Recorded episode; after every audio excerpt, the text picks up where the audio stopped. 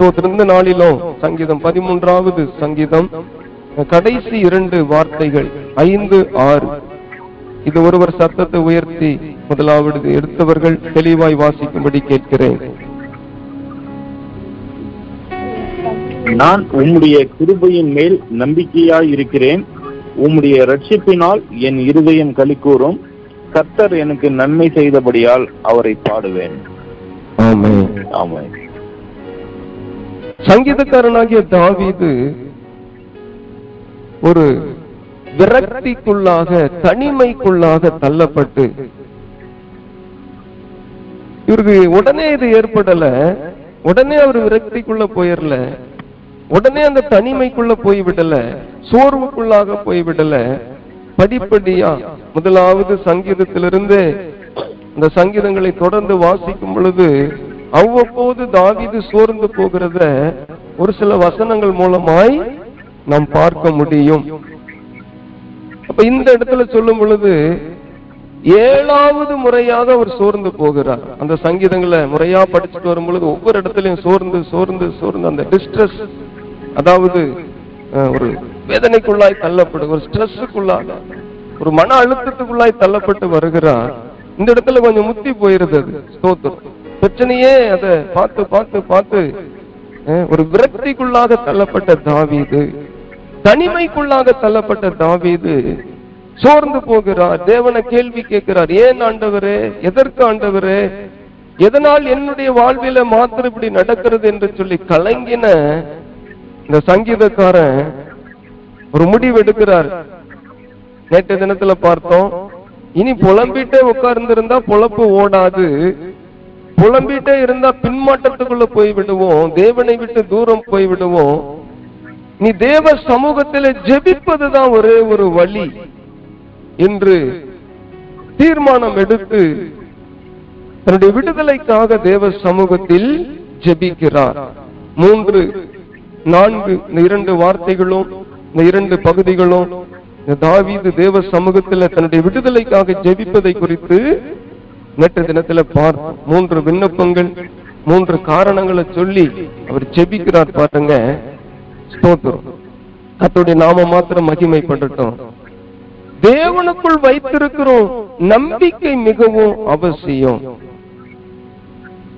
அப்ப இந்த மூன்றாவது நாளா இந்த தாவீது என்ன செய்யறாருன்னா, தேவனுக்குள் வைக்கும் நம்பிக்கை, ரட்சிப்புக்கான அந்த வழி, இந்த ரட்சிப்புக்கான பாதையில தான் உறுதியாய் நிற்க வேண்டும் என்று ஒரு தீர்மானம் எடுக்கிறார். நல்லா புரிஞ்சு கொள்ளுங்க, விடுதலைக்காக ஜெபம் பண்ணிட்டாலும் தாவீது வாழ்வில உடனே விடுதலை வரல, ஆனாலும் அவருடைய ஆத்துமாவிலே விடுதலையை பெற்றுக் கொண்டார். ஸ்தோத்திரம் பிரைஸ் தி லார்ட். புலம்பின நிலைக்குள் தள்ளப்பட்டு சோர்ந்து போய் கலங்கி துக்கப்பட்டு என்பதாக கொஞ்சம் அப்படியே ரெக்கவர் ஆகி, நம்ம புலம்பிட்டே இருந்தா ஒன்னும் நடக்காது, இனி ஜெபிக்கிற வழிய பாப்போம்னு சொல்லி இந்த தேவ சமூகத்துல அவர் இணைகிறார், தேவ சமூகத்துல வருகிறார், விடுதலைக்காக ஜெபிக்கிறார். எப்பொழுதும் போலதான் ஜெபிச்ச உடனே பதில் வரல. தாவீது வாழ்க்கையில இதெல்லாம் கேஷுவலா நடக்கும். ஸ்தோத்திரம், இதனால் காத்திருந்த சூழ்நிலைகள் எல்லாமே இருந்தது. இப்பொழுது அதே சிச்சுவேஷன் தான். பாருங்க, ஜெபிச்சுட்டாரு, பதில் உடனே வந்ததுன்னு சொல்ல முடியாது, ஆனாலும் தன்னுடைய இருதயத்தை ஸ்தோத்திரம் தேவனுக்குள் பலப்படுத்தி கொண்டார். திரும்ப அந்த பழைய விசுவாசத்துக்குள்ள வந்துட்டார், அந்த பழைய நம்பிக்கைக்குள்ள வந்துட்டார். பதினோராவது அதிகாரம் முதல் வசனத்துல அற்புதமா ஆரம்பித்தாரு, நான் கர்த்தரை நம்பி இருக்கிறேன், எவன் என்ன சொன்னாலும் சரி, என்னைய பிரச்சனையை கண்டு ஓடு, போராட்டத்தை கண்டு ஒளிந்துக்குள், அந்த மலைக்கு போ, பச்சைய போல பறந்து போ அப்படின்னு சொல்லி ஏன் என்னிடத்துல சொல்லுகிறீர்கள், நான் கர்த்தரை நம்பி இருக்கிறேன்னு வைராக்கியம் பாராட்டின தாவீது சூழ்நிலையை பார்க்க பார்க்க பார்க்க பார்க்க அந்த வைராக்கியம் எல்லாம் கொஞ்சம் கொஞ்சமா குறைஞ்சு பதினோராவது அதிகாரம் ஒன்றாவது வசனத்திலும் பதிமூன்றாவது அதிகாரம் ஒன்னு இரண்டு வசனங்களையும் கம்பேர் பண்ணி பார்த்தா அந்த எனர்ஜி எல்லாம் குறைஞ்சு போச்சு தாவீது வாழ்க்கையில. இப்ப பலன் இல்ல, சோர்வு, கலக்கம், துக்கம். ஆனாலும் பதிமூணு ஐந்துல பாருங்க, திரும்பவும் அந்த பலனை புதுப்பிச்சுக்கிறார். கர்த்தருக்கு காத்திருக்கிறவர்கள் புது பலன் அடைந்து கழுகுகளை போல செட்டைகளை அடித்து எழும்புவார்கள் என்றதான வசனம் தாவீது வாழ்க்கையில இப்ப நிறைவேறுது பாருங்க. ஜெபிச்சாரு, கர்த்தர் பலனை கொடுத்தா. இப்பொழுது சொல்றாரு பாருங்க, திரும்பவும் அந்த பதினொன்னு ஒண்ணுல சொல்லப்பட்டது போல பதிமூன்று ஐந்துல சொல்றாரு.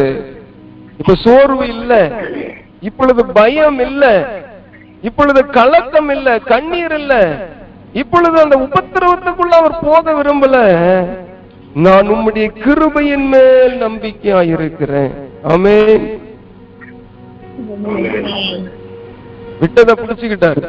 நீ நிறைய பேரு பிரைட்டா இருந்தவங்க எல்லாம் நீங்க டார்க்கா மாறி போயிட்டாங்க ஆவிக்குரிய வாழ்வில. ஆனா தாவீதுக்கு அப்படிப்பட்ட அந்த டார்க்கான சிச்சுவேஷன்ல நடக்கக்கூடிய சூழ்நிலை வந்தது. தி ஷேடோ ஆஃப் டெத், மரண இருளின் பள்ளத்தாக்கிலே நடக்கக்கூடிய ஒரு அனுபவம் தாவீதுக்கு வந்தது. அப்ப இதுல இருந்து நமக்கு என்ன தெரியுதுன்னா, நம்முடைய வாழ்வில் தான் அப் அண்ட் டவுன்ஸ் இருக்கும்.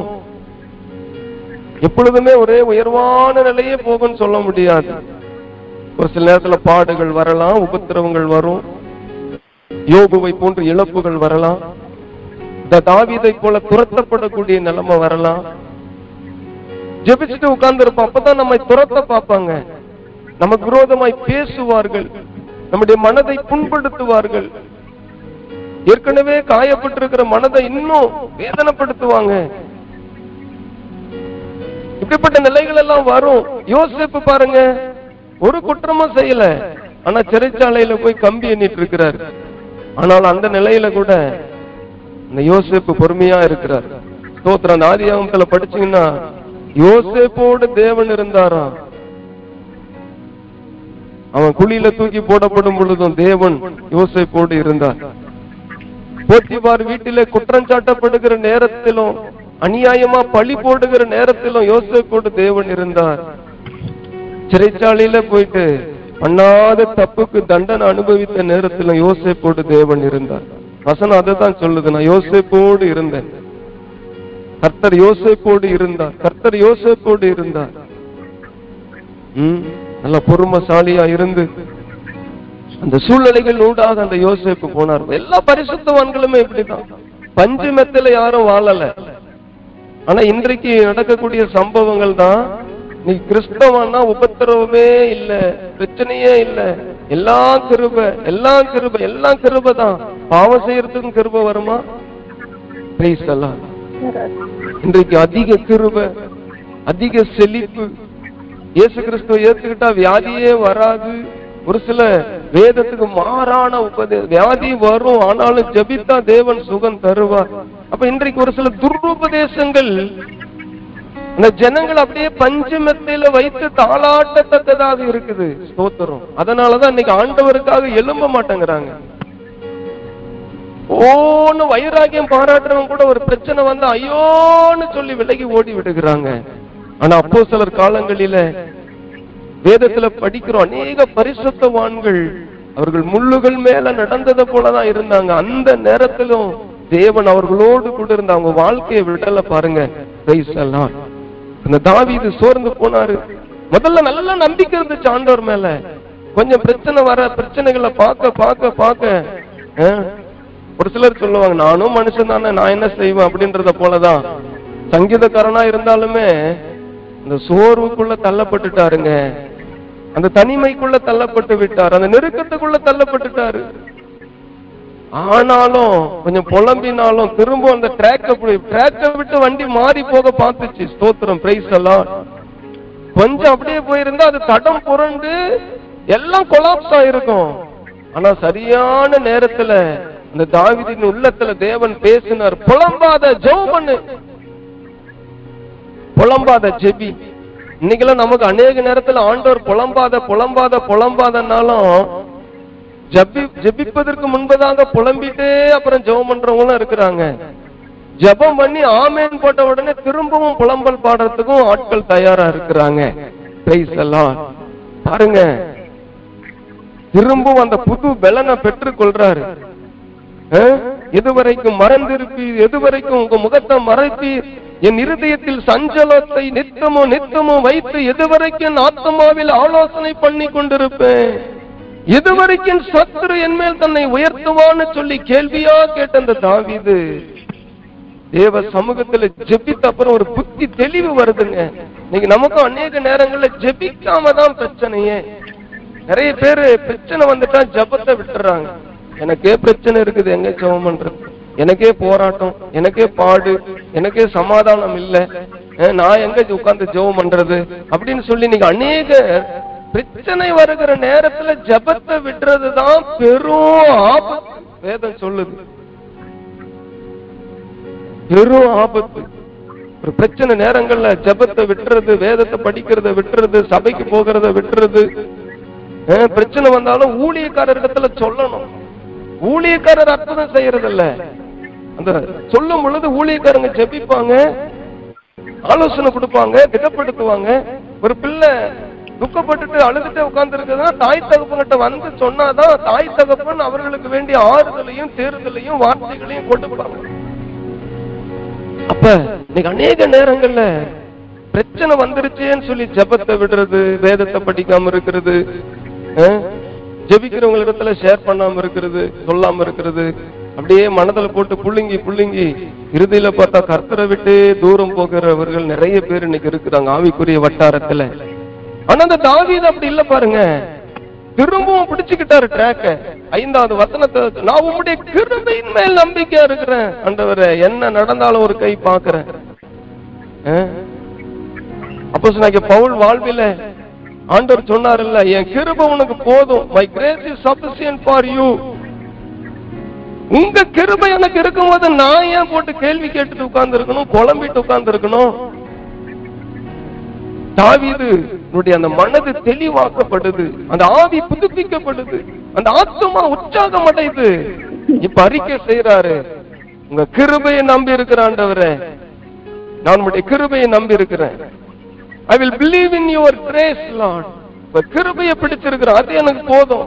என்ன வருதா பார்க்கலாம், சவுல் வரட்டும், அப்சலோம் வரட்டும், எவன் வேணாலும் வரட்டும், உங்க கிருபையை மீறி என்ன ஒருத்தனும் ஒண்ணும் செய்ய முடியாது. ஏன்னா எனக்கு விரோதமா வருகிறவங்கிட்ட உங்க கிருபை இல்ல, அந்த கிருபை எடுபட்டு போயிருச்சு. அவன் கிருபை இல்லாமலே எந்த ஆட்டம் ஆடுறானா, கிருபையை பெற்றுக் கொண்டிருக்கிற நான் ஏன் சோர்ந்து போகணும்? ஆமென். ஆமா, ஆனா முதல்ல தாவீது நினைச்சது என்னன்னா, ஆண்டவர் கிருபையே எனக்கு இல்ல, அந்த எதிரி தான் பெரிய ஆளு, நான் ஒண்ணுத்துக்கு லாக்கி இல்லைன்னு நினைச்சான். ஆனா இப்பதான் கொஞ்சம் அந்த உற்சாகம் வருது, ஆவியானவர் பலப்படுத்துறாரு பாருங்க. கிருபையை இழந்து போன சவுலே இந்த ஆட்டம் ஆடுறானே, உங்களுடைய கிருபைக்குள்ள இருக்கிற நான் ஏன் ஆண்டவரே சோர்ந்து போகணும்? உங்க கிருபையை நான் நம்பி இருக்கிறேன், இப்பொழுதும் உங்களுடைய கிருபையை நம்பி இருக்கிறேன்னு சொல்லி அந்த இடத்துல அறிக்கை செய்வதை நம்ம பார்க்கிறோம். அருமையான கர்த்தருடைய ஜனமே, எத்தனை பேர் கிருபையை நம்பி இருக்கிறீங்க? ஒரு ஆமேன் சொல்லுங்க. ஆமேன். அந்த கிருபை நமக்கு போதுங்க, உன் பலவீனத்தை பலன் பூரணமா விளங்கும், என் கிருபை உனக்கு போதும்ன்றார் ஆண்டவர். அதுக்கப்புறம் நம்ம ஒண்ணுமே பேசக்கூடாது. ஸ்தோத்திரம். கிருபை என்பது அளவில்லாதது, இலவசமாய் தேவன் நமக்கு தருவது. ஆமென். அந்த கிருபை மேல நம்பி இருக்கு, நம்பிக்கையா இருக்கிறேன்னு சொன்ன மாத்திரத்துல இன்னும் ஒரு உற்சாகம் வருது பாருங்க. அடுத்தது சொல்ல ஆரம்பிக்கிறார், அவருக்கே தெரியல, உம்முடைய ரட்சிப்பினால் என் இருதயம் களி கூறும். அல்லேலூயா. எவ்வளவு மாற்றம் பாருங்க. ஐயோ அம்மா, நான் என்ன செய்வேன், ஏது செய்வேன், ஐயோ எல்லாமே இழந்து போயிட்டேனே,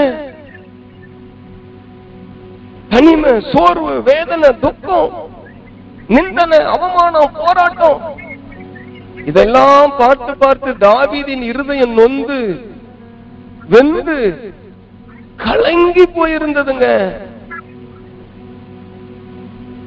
இந்த இருதயத்துல கொஞ்சம் கூட சமாதானம் இல்ல.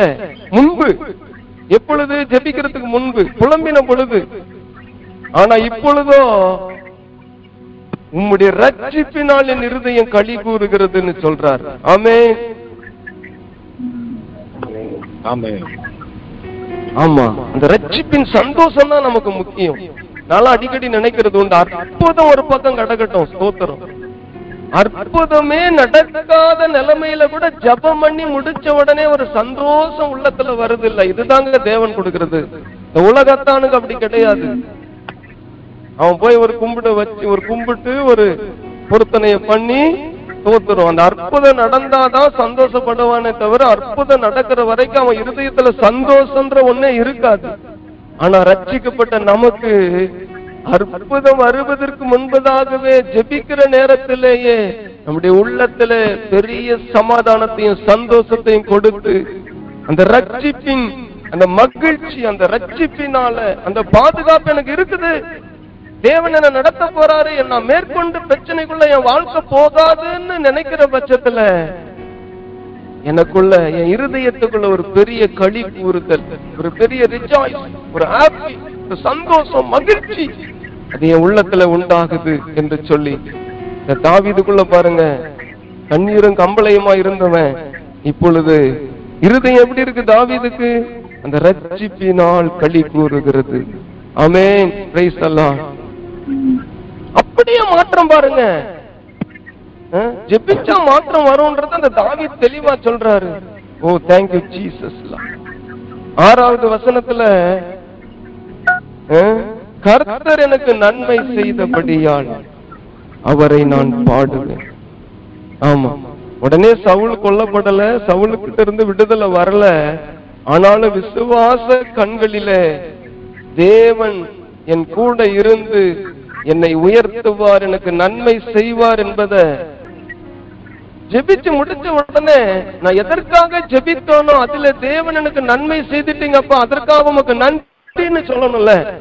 அதே போலதாங்க தாவீது சொல்றாரு, கர்த்தர் எனக்கு நன்மை செய்தபடியால் அவரை நான் பாடுவேன்.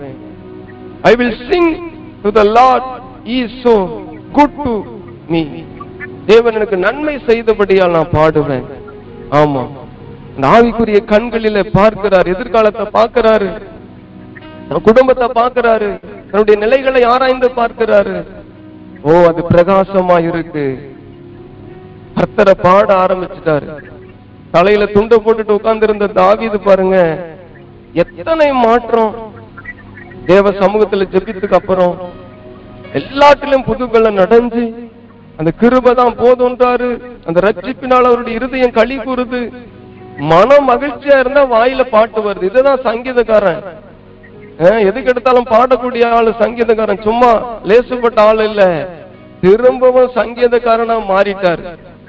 புலம்பல்காரனா இருந்தவன் முதல்ல சங்கீதக்காரன் தான், அப்புறம் கொஞ்சம் பிரச்சனைய பார்த்து புலம்பல் பாடுறவனா மாறினாரு. அப்புறம் பார்த்தாரு இது என்னடா இது, சங்கீதம் பாடுகிற நாம் சாவு வீட்டுல புலம்பல் பாடுகிற ஒரு மனுஷனா நான் மாறிடக் கூடாது, இனியும் அந்த ட்ராக்க பிடிக்கணும். ஸ்தோத்திரம். திரும்பவும் அதே சங்கீதக்காரனா வந்துட்டாருங்க. Praise the Lord. நம்மையே இப்படிதான் மறுரூபப்படுத்தி நடத்துவார். ஆமென். தலைகளை தாழ்த்துவோம், கண்களை மூடுவோம். Praise the Lord, praise the Lord. புலம்பினா, துக்கப்பட்டான், கேள்வி கேட்டான், என்ன செய்யறது ஏது செய்யறதுன்னு கலங்கி கொண்டிருந்த நிலைதான். ஆனா தேவ சமூகத்துல ஜெபிக்கணும்னு ஆவியானவர் உணர்த்துறாரு. தாவீதே புலம்பாத, ஜெபம் பண்ணு, ஜெபி, என் சமூகத்துக்கு வா, என் பாதத்தில் அமர்ந்துரு, என் பாதத்தில் அமர்ந்துரு. புலம்பிட்டே இருக்காது, உன் வாழ்க்கையில மாற்றம் வராது. நீ புலம்பிட்டே இருந்தா என்னை விட்டு நீ போயிருவ, என் கையை விட்டு நீ போயிருவ, பிசாசு உன்னை அப்படியே கொண்டு போயிருவான் நரகத்துக்கு. சங்கீதக்காரனா இருந்தான்னா யாரா இருந்தான்னா புலம்பல் பாடுறவங்கள ஈஸியா பிசாசு கொண்டு போயிரும். ஸ்தோத்திரம். எரேமியா புலம்பல் பாடினார், அவருக்காக பாடல, அந்த தேசத்துக்காக தான் புலம்பினார். படிச்சு பார்த்தா தெரியும். தாவீதே புலம்பிக் கொண்டிருக்காத, என் சமூகத்துக்கு வா, உன் கலங்கள் எல்லாம் இழந்து போயிட்டாயோ, சோர்வா, எதிர்காலத்தை குறித்து பயமா, கலக்கமா? என் சமூகத்துல வா, புலம்பாத, ஜெபி. ஆண்டவர் உணர்த்தினாருங்க, ஆவியானவர் உணர்த்தினார் பாருங்க, பிடிச்சுக்கிட்டாரு தாவீது. ஓ, புலம்புனா நமக்கு ஆபத்து தான், ஜெபிப்போன்னு சொல்லி உட்கார்ந்து ஜெபிக்க ஆரம்பிக்கிறாரு. ஜெபித்து முடித்த மாத்திரத்துல அந்த ஜெபத்தினுடைய நிறைவு பாருங்க, சொல்றாரு, உன் கிருபையின் மேல நம்பிக்கையா இருக்கிறப்பா, ஸ்தோத்திரம். கிருபையை பிடிச்சுக்கிட்டாரு. கொஞ்சம் விட்டு இருந்தா கிருபை இழந்திருக்கிறவார், ஸ்தோத்திரம். ஆனா திரும்பவும் கிருபையை பிடிச்சுக்கிட்டாரு. அந்த ரட்சிப்பினால் இருதயம் திரும்பவும் களிப்போற ஆரம்பிக்குது. பயமெல்லாம் போச்சு, படபடப்பெல்லாம் போச்சு, கலக்கம் எல்லாம் போய்விட்டது, கண்ணீர் எல்லாம் போய்விட்டு இப்பொழுது இருதயம் மகிழுது. அந்த இருதயம் களி கூறுகிற நேரத்துல கர்த்தரை திரும்பவும் பாட ஆரம்பிக்கிறார் பாருங்க. இயல்பு நிலைக்கு வந்துட்டார். கொரோனால இருந்து ஒரு மனுஷன் மீண்டு வீட்டுக்கு வந்துட்டு இயல்பா மாறினதை போல இப்பொழுது தாவீது இந்த கொரோனால இருந்து மீண்டு வந்துட்டார். புலம்பல்ற கொரோனால இருந்து இப்ப மீண்டு வந்து இப்ப பழைய சங்கீதக்காரனா மாறிட்டார். ஆமென். நிலைகளை தாழ்த்தும். நானும் அந்த இயல்பு நிலைக்கு வரணும். எத்தனை பேர் எந்தெந்த ஸ்டேஜில் இருக்கிறீங்கன்னு தெரியல. ஆவியானவர் அதை அறிவார், தேவன் அதை அறிவார். ஒரு விஷயம் ஜெபம் பண்ணுவோமா? ஒரு ரெண்டே நிமிஷம் ஜெபம் பண்ணி முடிச்சிடலாம். பிரைஸ் எல்லாம் ஜெபம் பண்ணுங்க. ஒருவேளை நீங்க புலம்பல் பாடுகிற இடத்திலே இருந்தா தயவு செய்து அந்த ஜெபிக்கிற இடத்துக்குள்ள வந்துருங்க. நீங்க வந்துட்டீங்கன்னு நினைக்கிறேன். அந்த காலை வேளையில எழுந்து இந்த ஜெபத்துல அட்டன் பண்ணுவது, நீங்க புலம்பன இடத்தை விட்டு ஜெபிக்கிற இடத்துக்கு இப்பொழுது வந்துட்டீங்க. இப்பொழுது ஜெபிக்கிற இடத்துல இருக்கிறீங்க, செகண்ட் ஸ்டேஜுக்குள்ள வந்துட்டீங்க. பிரைஸ் எல்லாம். அநேகருடைய சாட்சியம் அதை தான் சொல்றத பார்க்கிறோம். அடுத்தது என்னதான், கிருபையை பிடிச்சுக்கோங்க, இருதயத்துல மகிழ்ச்சியா இருங்க, கர்த்தரை பாட ஆரம்பிங்க. சவுலாவது கொக்காவது, தோத்திரம், எல்லாத்தையும் ஆண்டவர் நீக்குவார். நம்மை தேவன் ஆசிர்வதித்து நடத்துவார். நம்முடைய வாழ்வில நன்மைகள் செய்வார். அன்றைக்கு சவுல் தாவீதுக்கு ஒரு ஸ்தோத்திரம். லூசிபரை போலதான் சவுல் செயல்பட்டான். ஏன்னா அவனுக்குள்ள அந்த அசுத்தாவி கிரிய செஞ்சிச்சு. இன்றைக்கு நமக்கு விரோதமா போராட்டங்கள் வருவதற்கு காரணம் பிசாசுடைய கிரியைகள் ஒரு சில நேரங்களில உண்டு. ஆகவே அதெல்லாம் மேற்கொள்வதற்கு அந்த கிருபை மாத்திரம் பிடிச்சுக்குவோம். எப்பொழுதும் மகிழ்ச்சியா இருங்க. என்ன நடந்தாலும் மகிழ்ச்சியா இருங்க. நன்மையானாலும் தீமையானாலும் மகிழ்ச்சியா இருங்க, பொறுமையா இருங்க. அந்த இருதயத்தில் இருக்கிற அந்த கர்த்தருடைய ரட்சிப்பின் மகிழ்ச்சியை விட்டுறாதீங்க. அநேகர் செய்யக்கூடிய தவறு அதுதான். பிரச்சனையா பார்க்காதீங்க.